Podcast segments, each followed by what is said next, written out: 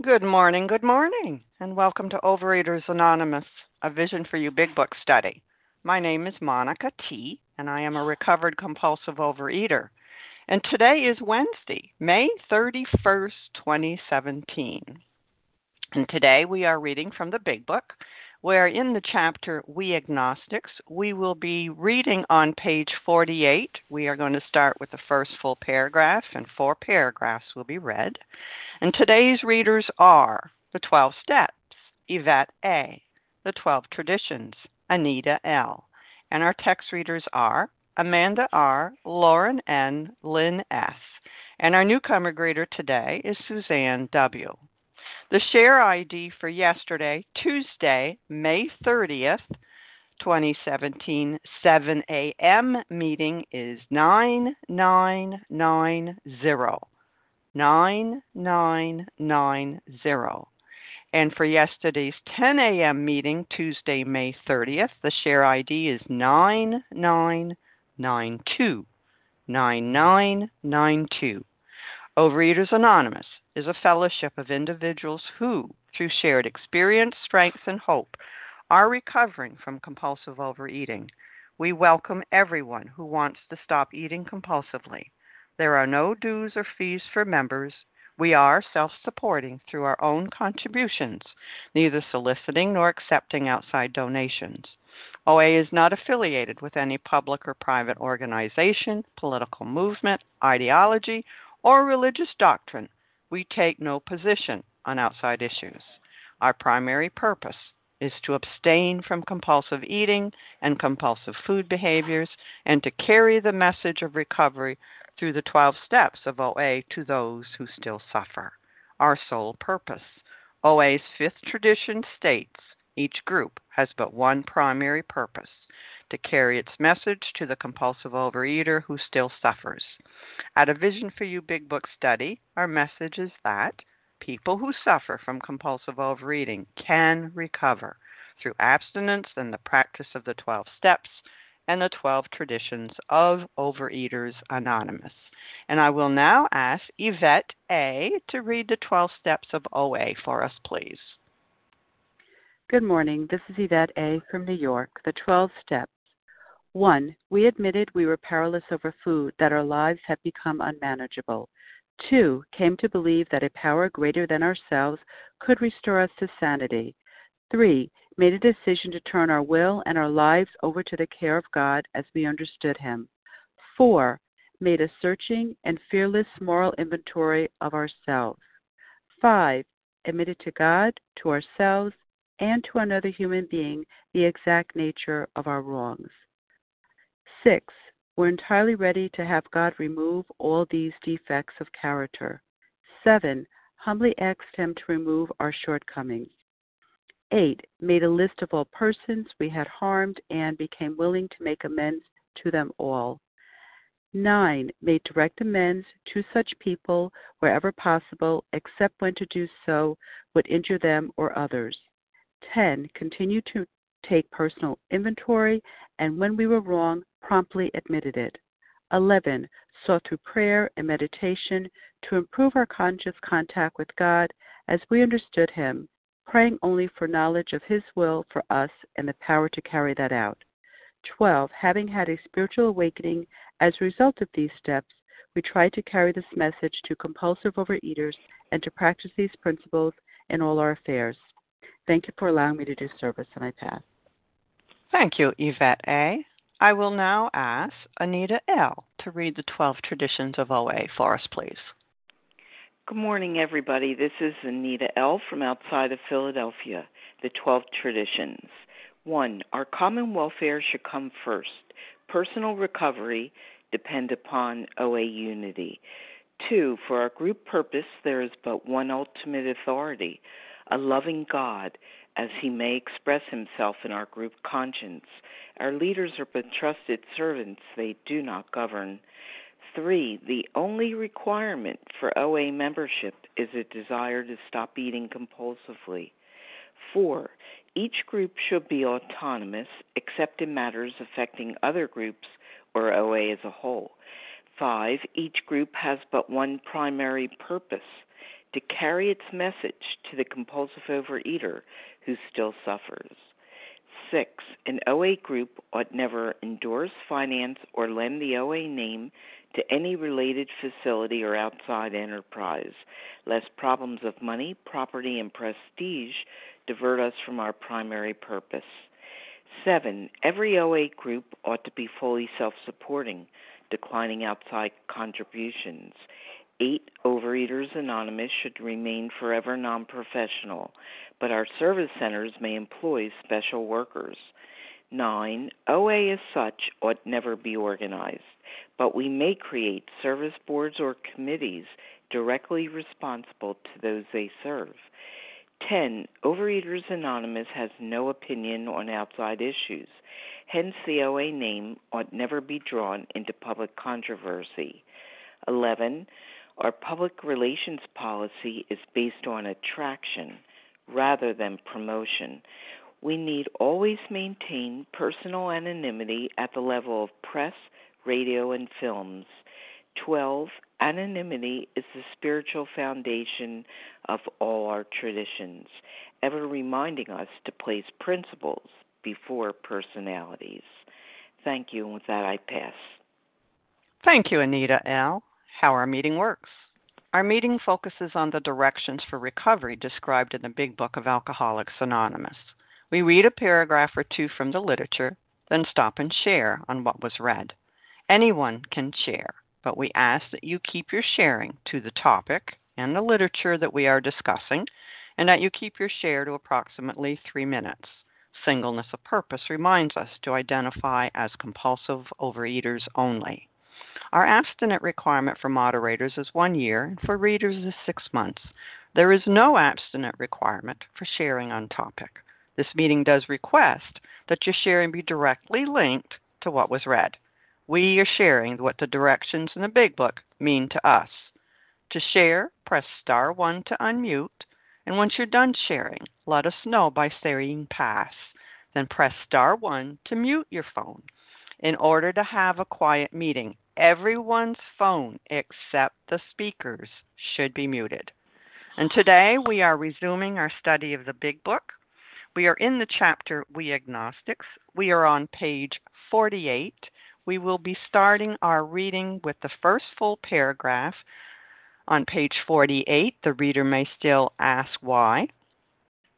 And we will be going through four paragraphs and ending with out of nothing means nothing and proceeds nowhere on page 49. And comments will be taken on all four paragraphs.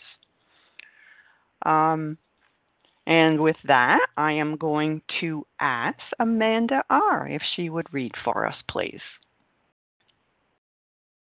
Good morning. This is Amanda R. I'm a recovered compulsive overeater from Maine. The reader may still ask why he should believe in a power greater than himself. We think there are good reasons. Let us look at some of them. The practical individual of today is a stickler for facts and results. Nevertheless, the 20th century readily accepts theories of all kinds, provided they are firmly grounded in fact. We have numerous theories, for example, about electricity. Everybody believes them without a murmur of doubt. Why this ready acceptance? Simply because it is impossible to explain what we see, feel, direct, and use without a reasonable assumption as a starting point. Everybody nowadays believes in scores of assumptions for which there is good evidence, but no perfect visual proof. And does not science demonstrate that visual proof is the weakest proof? It is being constantly revealed as mankind studies the material world that outward appearances are not inward reality at all. To illustrate, the prosaic steel girder is a mass of electrons whirling around each other at incredible speed. These tiny bodies are governed by precise laws, and these laws hold true throughout the material world. Science tells us so. We have no reason to doubt it. When, however, the perfectly logical assumption is suggested that underneath the material world and life as we see it, there is an all powerful, guiding, creative intelligence, right there our perverse streak comes to the surface, and we laboriously set out to convince ourselves it isn't so. We read wordy books and indulge in windy arguments, thinking we believe this universe needs no God to explain it. Were our contentions true, it would follow that life originated out of nothing, means nothing, and proceeds nowhere. So that that is the reading. I um I have to admit I I was looking through this last night and I kind of panicked a little bit because we're getting into the uh, section of of this chapter where um I I find it hard to follow the line of of reasoning.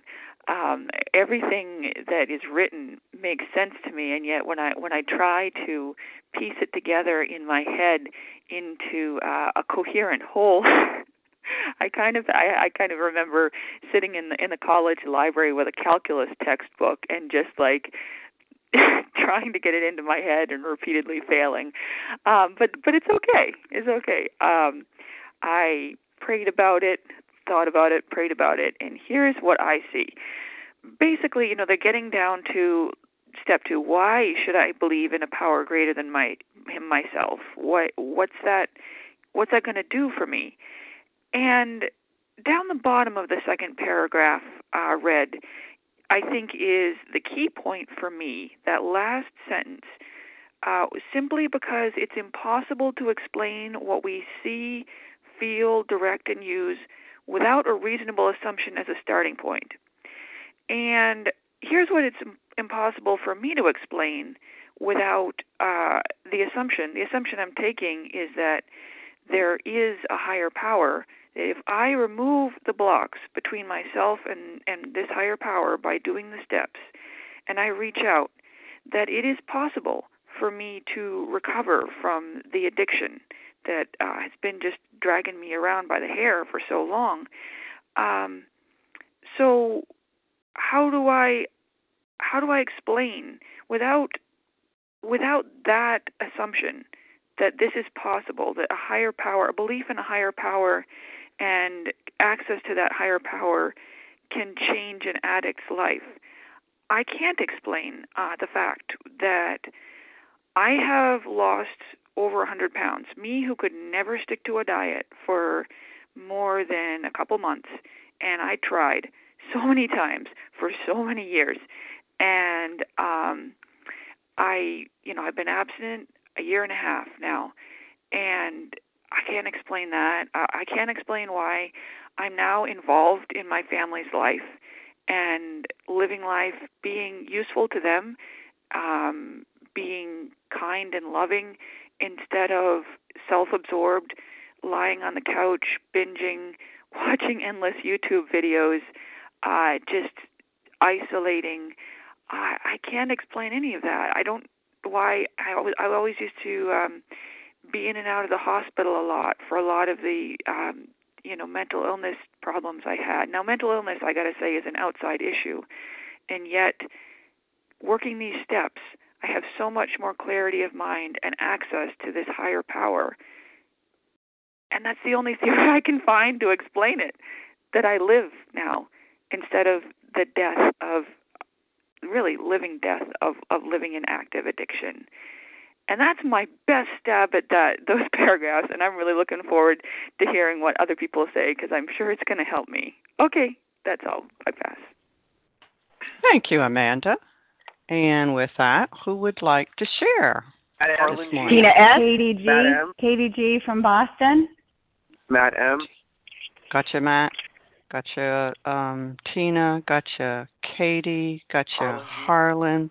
My pen is just a flying here. Hold on. Um, who was that again? Kathy K. Kathy K. Okay, this is who I have had so far. I have Harlan G, Matt, Tina S, Katie G, Kathy K. Who else? All right, we'll go with that. Harlan, eh, you're up. It's your turn. Thank you very much, Monica. Thank you for your service, and thank you to Team Wednesday for making this magnificent meeting possible.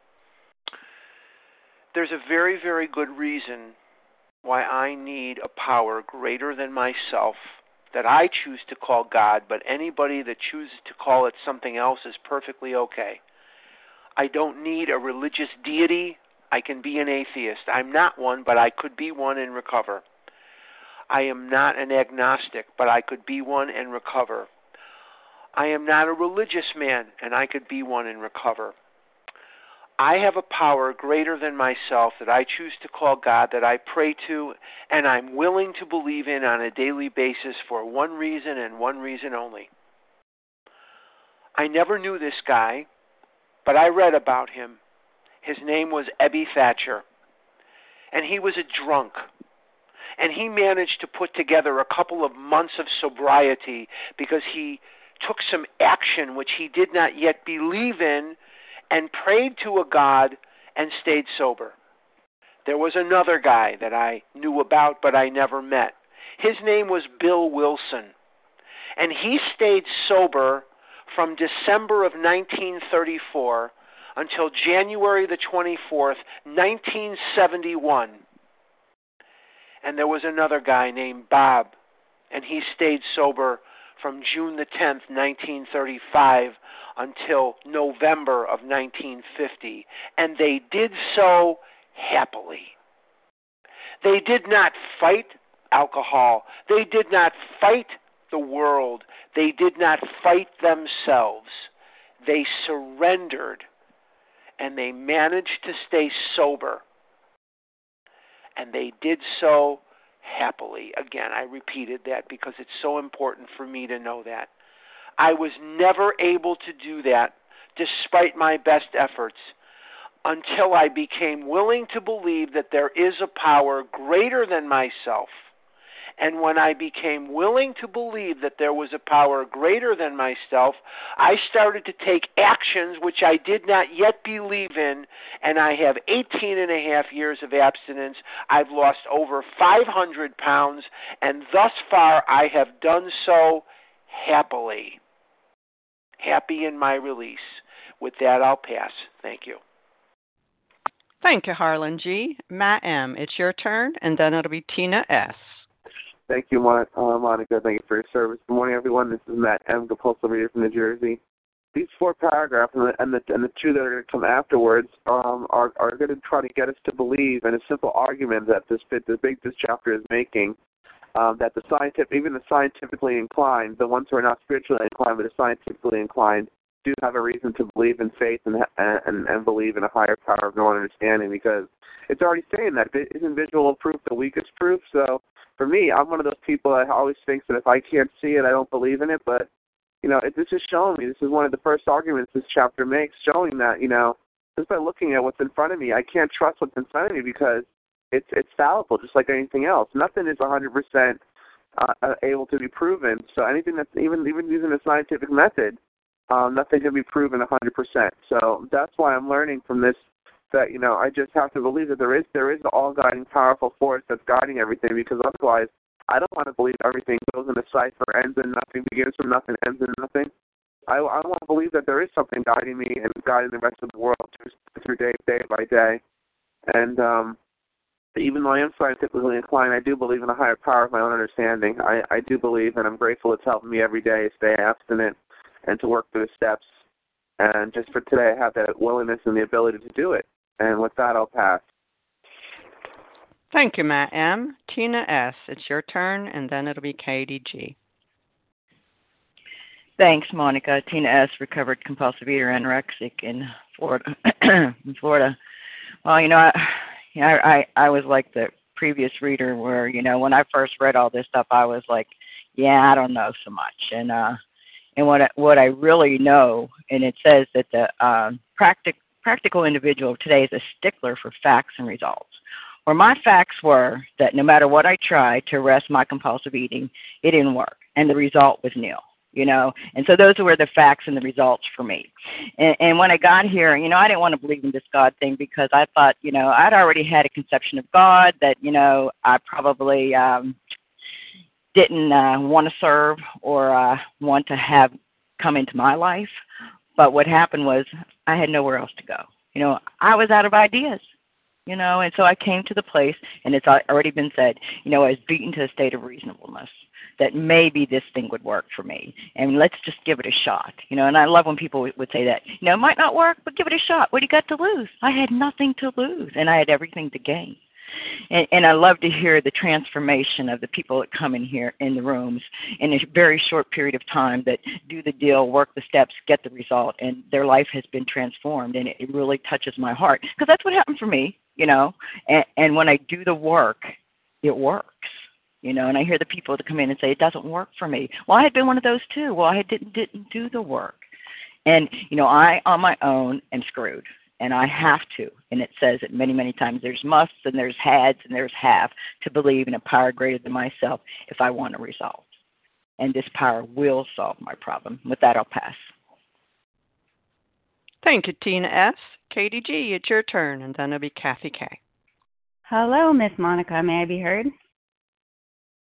Yes. Monica. Okay. Sorry. Good morning, everyone. it's Katie G, recovered compulsive overeater, anorexic and bulimic, setting my timer in Boston, Mass. Such a privilege to be with you guys. Um, yeah, what these paragraphs are are talking to me about this morning is like contempt prior to investigation, right? Which is in the back of the book, The Spiritual Experience, and it talks about um, you know, the things that block me. There is one thing that will never fail to keep me in everlasting ignorance, and that is contempt, disdain, perverse streak prior to investigation. And um, that was me, man. You know, like I was such a fearful woman, right? And um, because of that fear, everything was wrong. And, you know, I felt like if I did A and B, you would give me C, and I needed that. And um, the transformation for me today is um, I was thinking, you know, the reader may still ask why. Well, why is not my business today? You know, with this with this relationship with God, like I love the first share, um, just honestly saying, you know, um, the beauty of all of this is I get to the point where it's like, okay, well, I might as well believe. And and for me when i came in and i was in such a bad relapse right and um all i knew is it didn't matter. I made that magical shift from yeah but to yes ma'am with my sponsor. And all i knew that what, what was that what i was doing wasn't working. And that's it. That's all i needed. I didn't need a god that i could conceptualize because my mind was really small. My mind was still going to food food and exercise and all of that stuff. And and today thanks be to god like why is not my business results are not my business. And I was thinking back as you all were sharing, like, all of the things that because of these 12 steps, which I first did eight years ago, the things that I I haven't known if they're going to work, but I'm going to do the footwork with this relationship with this new entity that I have in my life that has guided me not only as our beautiful fellows say like I am not obsessed with my body weight. I am not obsessed about food and I am an active participant in life today. And as a result I don't need to know the results. And that is so painful because I am a logical person and I am an egotistical person. And I want to tell you my wordy books and indulge in my windy arguments because there are things that profoundly scare me, right? Like if I don't get what I want, I'm not going to be okay. And what I find today is that um God always gives me what I need, right? Like I spent years trying to go back to school and I didn't know if I was going to get through and for some reason I did because of the grace of God. You know, I didn't know if I'd ever have another relationship. And for some reason, a day at a time, like I surrender the results. I do the right thing for God, not for the results, for God. And the things I give to Him are better than I can imagine. So I'll just close with like, if you don't get it and you don't want to get it, just keep looking at what you're doing. If what you're doing is working so well, then keep doing it. If it's not, join us because I'm going to keep walking with you guys a day at a time because your results are amazing. And with that, I pass. Thank you, Katie G. Kathy K., it's your turn. Thank you, Monica, for your service. This is Kathy K., recovered from Boston.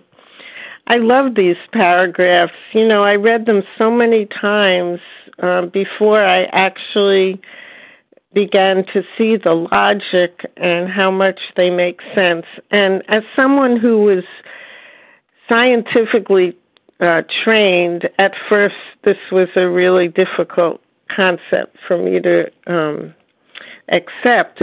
But you know what? Today I can actually frame this as a, a scientific fact because what I see is when people um, take actions as they're laid out in the big book, which includes uh, turning towards a higher power and saying certain prayers and practicing gratitude and um, doing things exactly as they're laid out in this book, they get different results than people who don't. That's called an experiment. Um, and so I know from my own experience and from watching others that regardless of how we define this entity, as long as we take the actions as they're laid out in this book, we are going to get results. And for me, that's what finally um, caused me to accept deep down inside uh, that there is something, it's greater than me. And when I pause and invite that power into my life, or when I ask that power to help me face a fear or a resentment or a challenging situation, I know that I am able to take action that's healthy and positive. And when I abandon those disciplines, I can see very quickly um, how much less effective I am in the world. So for me, there is plenty of evidence that this works. And with that, I pass. Thank you, Kathy Kay. And for those who may have just come on, we are on page 48. We are reading, we read four paragraphs, starting with the first full paragraph on 48. The reader may still ask why, and we're taking comments on all four. And who else would like to comment this morning? Kelly S. Kelly. Julie M. Julie. Amanda S. Amanda. Sarah G. Uh, I didn't. There's two of you, and I didn't catch either name. Sarah G. Something. Shara. Yes. Shara G. Okay. Rose M. Rose M. Don J. Don. Don G or J? J. And Melissa. All right, we'll stop there. Okay, this is what I've got. I've got Kelly S, Julie M, Amanda S, Shara G, Rose M, Don J, Melissa C. So Kelly S, it's your turn, and then it'll be Julie. Hey, thanks, Monica. This is Kelly S., recovered compulsive overeater in Tulsa. Can you speak up a little bit, Kelly? You're very distant yeah. sounding. Can you hear Wonderful. Me yes, thank you. Sorry. Uh, anyway, um, I just really wanted to share on this because um, one of the things that made a big difference for me, it seems like, you know, a lot of the people on Vision for You are uh, people like me who've been around for years and years and years. And I personally had pretty much given up hope that this program was going to work for me because pretty much th- thought I had done it all. And so, you know, I just kept listening to you guys. You know, I've been in 30 something years. And what I heard was hope, you know, people who had believed as I had believed and thought it was never going to work, so they started doing the deal. So I started doing the deal based on listening to the recovery and the hope that, well, I didn't know if this God thing was going to work for me, but the truth was I had no more options. You know, I'd, I'd run out of options, and um, I was afraid to die, and my disease had me to my knees. And I loved Kim G's analogy yesterday about the GPS, and that's really, you know, pretty much how I do my God thing. You know, I never stopped to make sense of my disease none of my disease made sense. But for some reason, I think I have to make sense of this God thing to make it work. You know, it's like, well, I don't understand it, so you know, in the meantime, until I figure it out. But you know, I never had to figure out. What, I mean, it doesn't make sense to binge and purge or to be 125 pounds overweight, but that never stopped me. Never stopped me to think, well, it doesn't make sense to eat an entire cake and throw it up well, I did it anyway. So you know what? I don't have to make sense of this God thing. And you know, I was laughing about the GPS thing because you know I got this new iWatch because it makes my life simpler because I'm in the medical field and I get my calls, I get my texts, I'm able to stay connected with my friends and family because I can't keep my phone with me. But you know what? I don't understand 90% of that stupid watch, and I keep thinking to myself, you know, my days off, I'm going to figure this watch thing out because there's like all these really cool apps and you know, I bought it for this uh, this part and this part, and I still don't know it. But you know what? The part that works that makes my life easier, I understand. So I just keep using it and I keep wearing it, and that part really helps me every day and makes my life easier. So why don't I do that with the God thing, which is what I'm doing today? I don't understand this God thing. It doesn't matter, but I get up, I pray. I turn my life over. I meditate throughout the day. I, I'm of service to others, as it tells me in the big book. And you know what? I do the deal. I don't have to understand God. I can't figure out God. Can't figure out my disease. But you know what? The God thing makes more sense. You know, as uh, it's said over and over today, two and a half years of abstinence and doing so happily and freely for the first time in over 30 years. I don't care if I understand it. I don't care if it makes sense. It's working, and I have a freedom today I never, ever had, and truly had never thought possible for this compulsive overeater. So I am so grateful. So if you have given up hope like I had, just keep doing the deal and you know act as if all those little stupid slogans that it works and listen for the hope here because there is hope and so grateful I never gave up so glad to be doing it with you guys and i pass Thank you, Kelly S. Julie M., it's your turn, and then it'll be Amanda S. Hi, this is Julie M., recovered compulsive overeater in Colorado. Um, this last sentence, simply because it is impossible to explain what we see, feel, direct, and use without a reasonable assumption as a starting point. Um, when I came into the rooms, I did not believe in God. I didn't think about God. And if I did, I thought of God in the most negative terms. I used to swear at God. And um, so for me to have a reasonable assumption as a starting point to believe in this thing that I was convinced did not exist and, and if did, hated me was going to meetings where people you know, at first I thought, there's no way this person used to weigh blah, blah, blah, because here they are, they're thin, they're laughing, they're having a great time.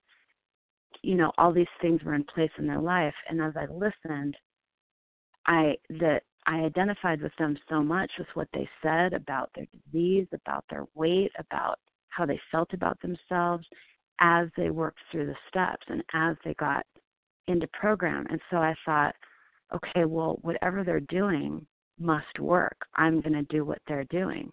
What were they doing? They were working the steps. They had chosen to believe in a power greater than themselves. So I knew that that was going to have to be my starting point. And so I did things like say the serenity prayer 27 times a day, but I said it, you know, for me to even say, God grant me anything was like a miracle but I would I would insert whatever I couldn't change. So I'd say it something like, God grant me the serenity to accept that there are a bunch of dishes in my sink in my sink and I'm super pissed off. Grant me the ability to not go scream at my kids and then have a horrible relationship with them and then feel miserable and hate myself and and eat over it. Grant you know, accept the things I cannot change. I can't change that my kids are you know, a mess I'm leaving a mess. Courage to change the things I can. What can I change in this situation? Me. That's it. Nobody else. What are my options here? I can scream and yell. I can do the dishes myself and then feel resentful. I can leave them in the sink. I can push them over in the corner. And the wisdom to know the difference. And it took me forever to even memorize the serenity prayer, but then to start using it in a way that was useful to me but every time I did it, I got some kind of relief. Um, I did things like say the first three steps out loud before I put anything in my mouth. When I really wanted to eat something, I would say the first three steps out loud, and for some reason, a calm would come over me, and I was able to keep moving forward. So I started by looking at the people in the rooms that were happy, joyous, and free, and I I embraced this higher power thing like my life depended on it. And in the beginning, I made it all up. I acted as if, but I felt it over and over come into my life and give me serenity and give me ways to solve my problems. And that is how I came to believe. And with that, I'll pass. Thank you. Thank you, Julie M. Amanda S. It's your turn, and then it'll be Shara G. Good morning, Monica. Good morning, everyone. This is Amanda S. I'm a compulsive overeater in Harrisburg, Pennsylvania. What jumped out for me was the paragraph that talks about being a stickler for facts and results, and that definitely was me, um, both before OA and while in OA. Uh, I searched constantly for something that was going to fix me, that was going to fix my compulsive overeating, diet, self help, therapy, and nothing was working. Uh, even when I came into OA seven years ago, working the steps um, as set out in the OA 12 and 12, um, it helped a little, but it it didn't fix me. Um, it was only when I looked at the facts and results of individuals that were recovered by working the 12 steps as laid out in the big book. And that took me a long time. I had a lot of prejudice there um, that alcohol was different, that book was different, it wouldn't help me. Um, but when I started going to AA meetings just to learn about the big book, and I saw people with 25, 30 years of sobriety, and I joined this meeting and I heard people with 25 years of abstinence and there was one common fact and that was they worked the steps as outlined in the big book. So it's impossible to explain what I see, feel, direct, and use, um, which is I see one common thing, and that's working the steps as outlined in the big book. I found a big book sponsor, and that's what I've been doing and that is what is working. I can't explain it. I can't tell you why, other than in all my searching, that's the only thing that I can see. And so I just encourage you that if you are still searching, um, find a big book sponsor, have someone walk you through the big book steps, and just keep doing it. And with that, I'll pass. Thank you. Thank you, Amanda S. Shara G., it's your turn, and then it'll be Rose M.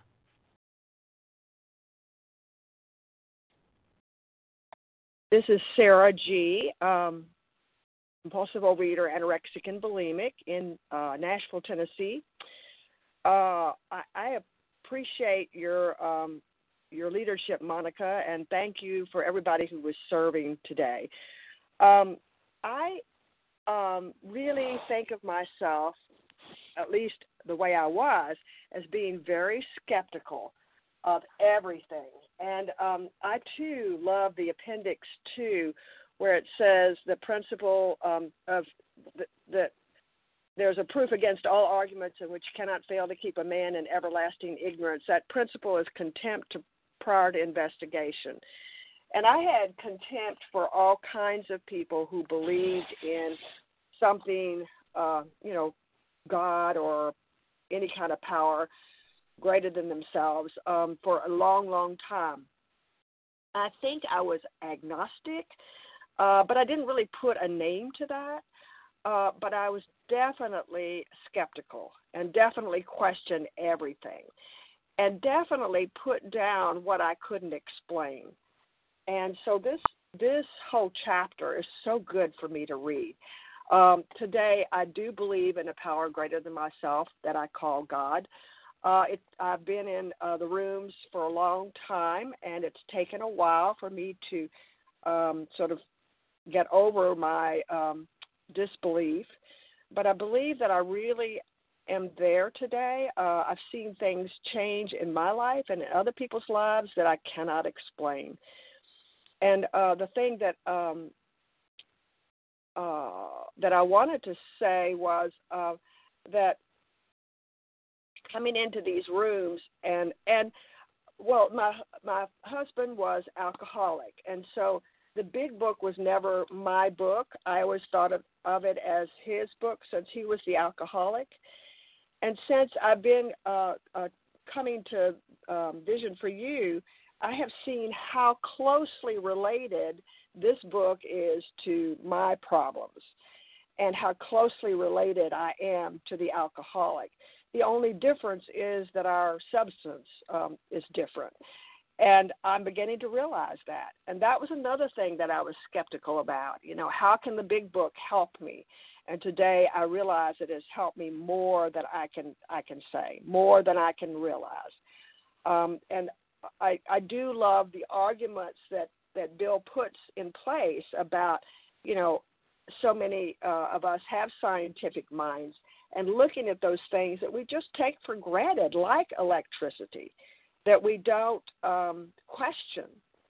Um, so, you know, my skepticism has been put aside, and I'm grateful for that. And thank you for letting me share. Thank you, Sarah G. Rose M., it's your turn, and then it'll be Don J. Hi, um, thank you, Monica, for your service. Uh, my name is Rose M. Um, I'm a, a, recovered compulsive overeater. Um, and when I read over these paragraphs, um, and you know this this whole um, chapter so far has really um, reminded me of where I was and my spirituality before I started the program. Um, that even though I believed in, you know, I had a set of beliefs, I, I had a faith, and I still do. Um, that there's a big difference between spirituality and religion. Um, that there's a big difference between um, believing in a higher power and and that higher power being at work in our lives and um, adhering to a set of rules and um, you know laws. Um, and uh, you know the other thing that I wanted to comment on is that um, you know as a healthcare professional we talk a lot about you know evidence-based practice. Um, in other words, that's um, you know when somebody says here's a problem.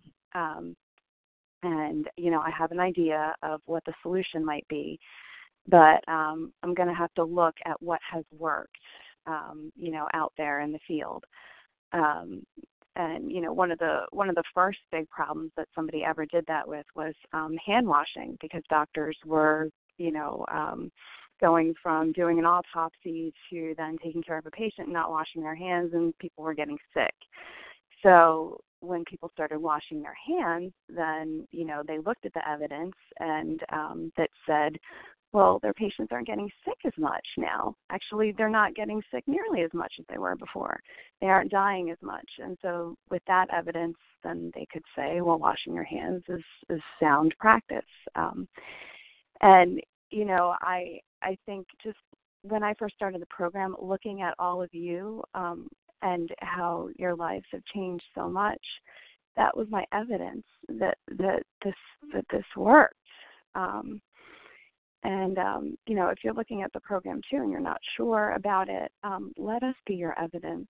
Um, I mean, my my life was completely unmanageable and out of control, and um, I was having blood sugar problems, and um, I didn't know how I was going to lose the weight, and um, I just I wasn't involved in my life, and now I am, and my A1C is is normal, totally normal, um, and it's really a miracle.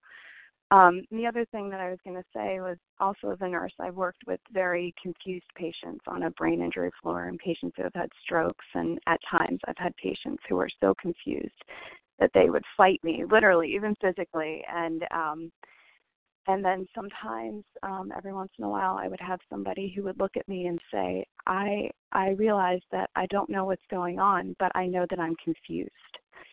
and um, that's a very interesting place um, as a nurse. Because then you realize that you know they a lot of times these people would stop fighting me. And i would say okay now i'm going to give you some directions. Okay this is what we're going to do. We're going to take your medicine. We're going to help you get dressed. You're going to go to physical therapy. Time. Yep sorry. And you're in a safe place and you're going to be okay.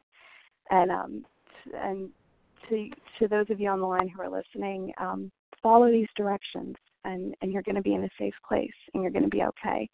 And um, realizing that your life is unmanageable is a good place to start. And with that i pass. Thank you. Thank you rose m. Don j it's your turn and then melissa c. Good morning uh, family. I've been uh, in the program 60 days so i'm you know pretty new and so if i make a mistake please forgive me and I'll learn along the way. Um, I just wanted to briefly get my feet wet by sharing a little bit. Um, I, you know, I always believed in God. You know, as a, a child, uh, uh, my religion was that of my parents, which was Catholic, and I, you know, I believed in a personal God, you know, who was a loving God.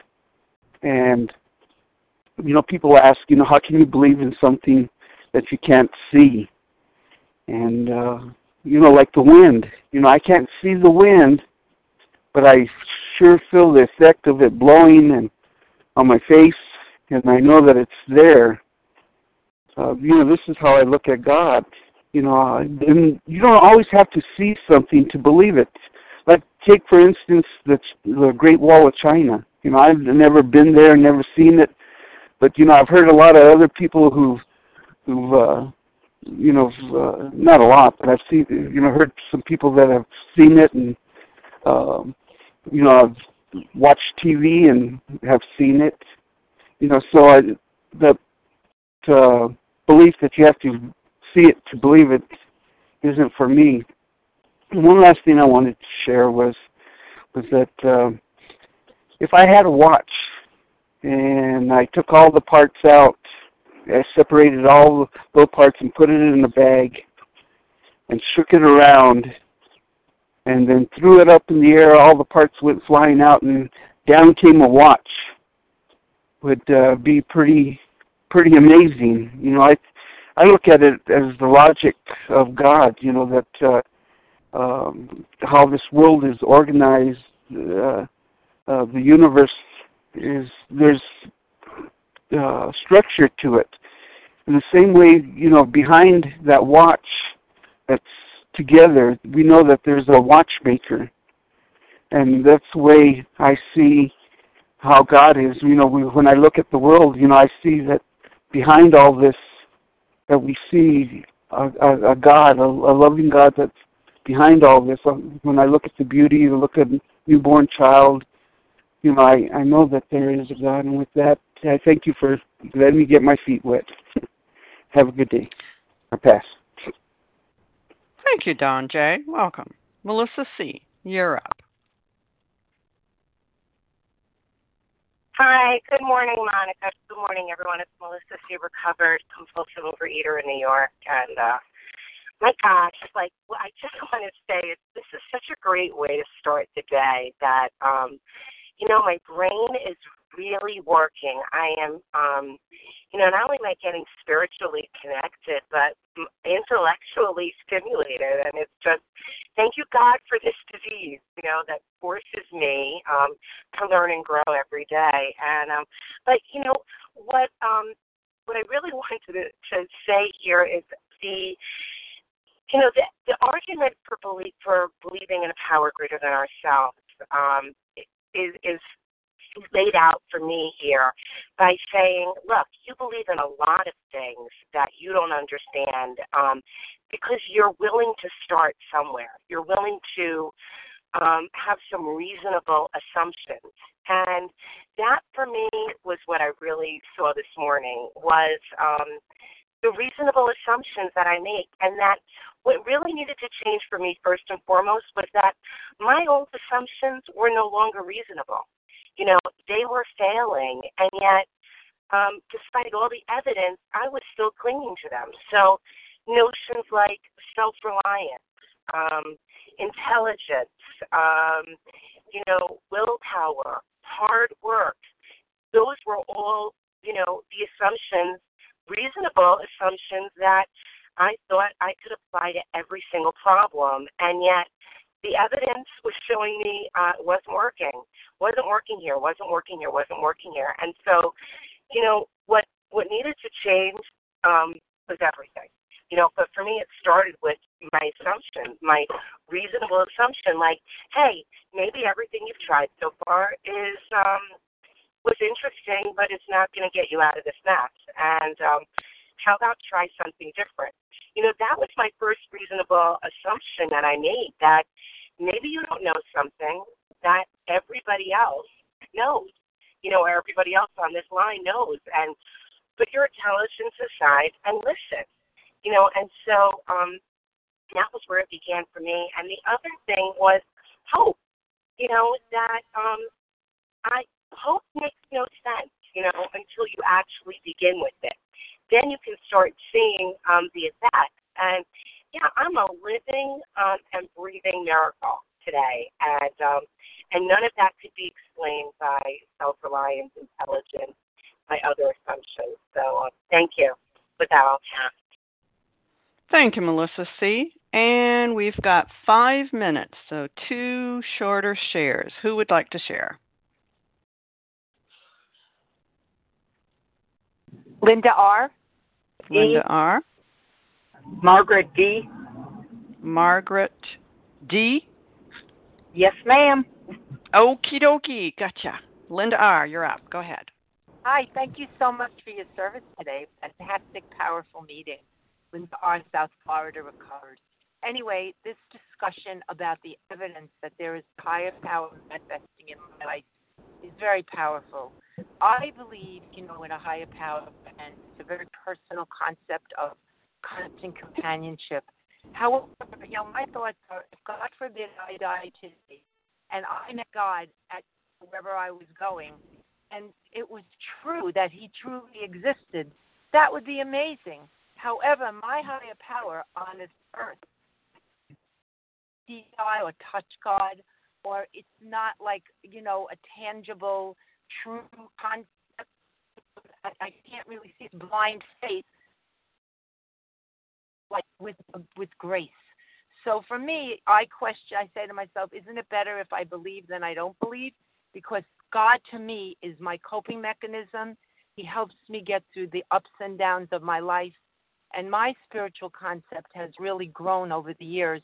At the beginning, it was very limited. And now, because of my step work and my spiritual enlargement, it's such a beautiful, beautiful way to live my day each day. So thanks for allowing me to share.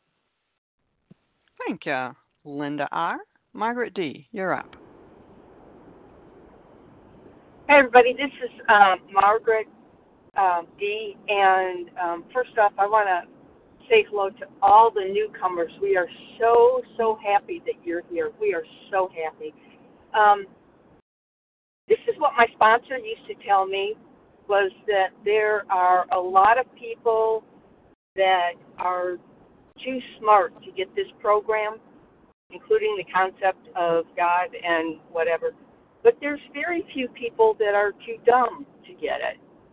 And I never understood that until I started to um, watch the relationship. And this actually was um, my higher power speaking to me in a way that I could comprehend and understand, and which was not necessarily through people because I was somebody who was not very trusting of people. They scared the mm out of me.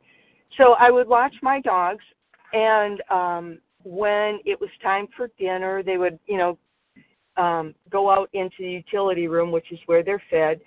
When it's time for breakfast, out into the utility room, and not once did they ever say to me, would you explain car insurance to me or how your automobile works that you would, you know, actually get in the vehicle? And also, can you explain the grocery store, how the system of money works and the rest?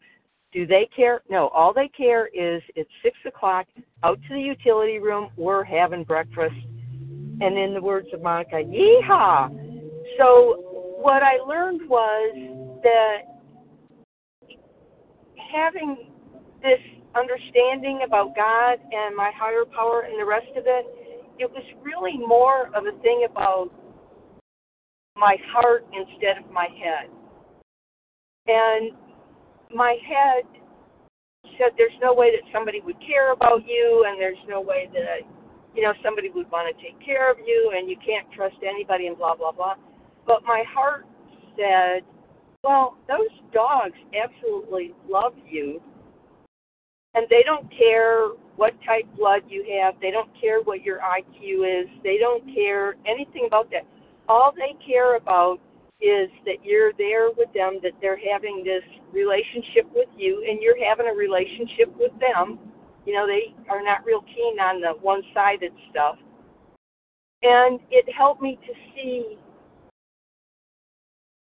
intellectually how it could work. And the other thing that kind of came to me about this, I don't understand the connection for myself, but about the whirling protons and how we don't, you know, we can't see it and the rest of that, um, is that I think, and this is just a, a feeling that I have, that none of us and thank you, God, for this, are ever going to get the full concept. We're never going to understand it all because then we wouldn't need each other. Time. And um, again, welcome so much to the newcomers. We are so happy that you're here. Um, thank you. Thank you, Margaret D. That I. And we, thank you much.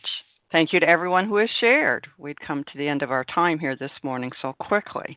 Please join us for a second unrecorded hour of study immediately following closing. And the share ID for today, May 31st, the 7 a.m. meeting is 9994. 9994.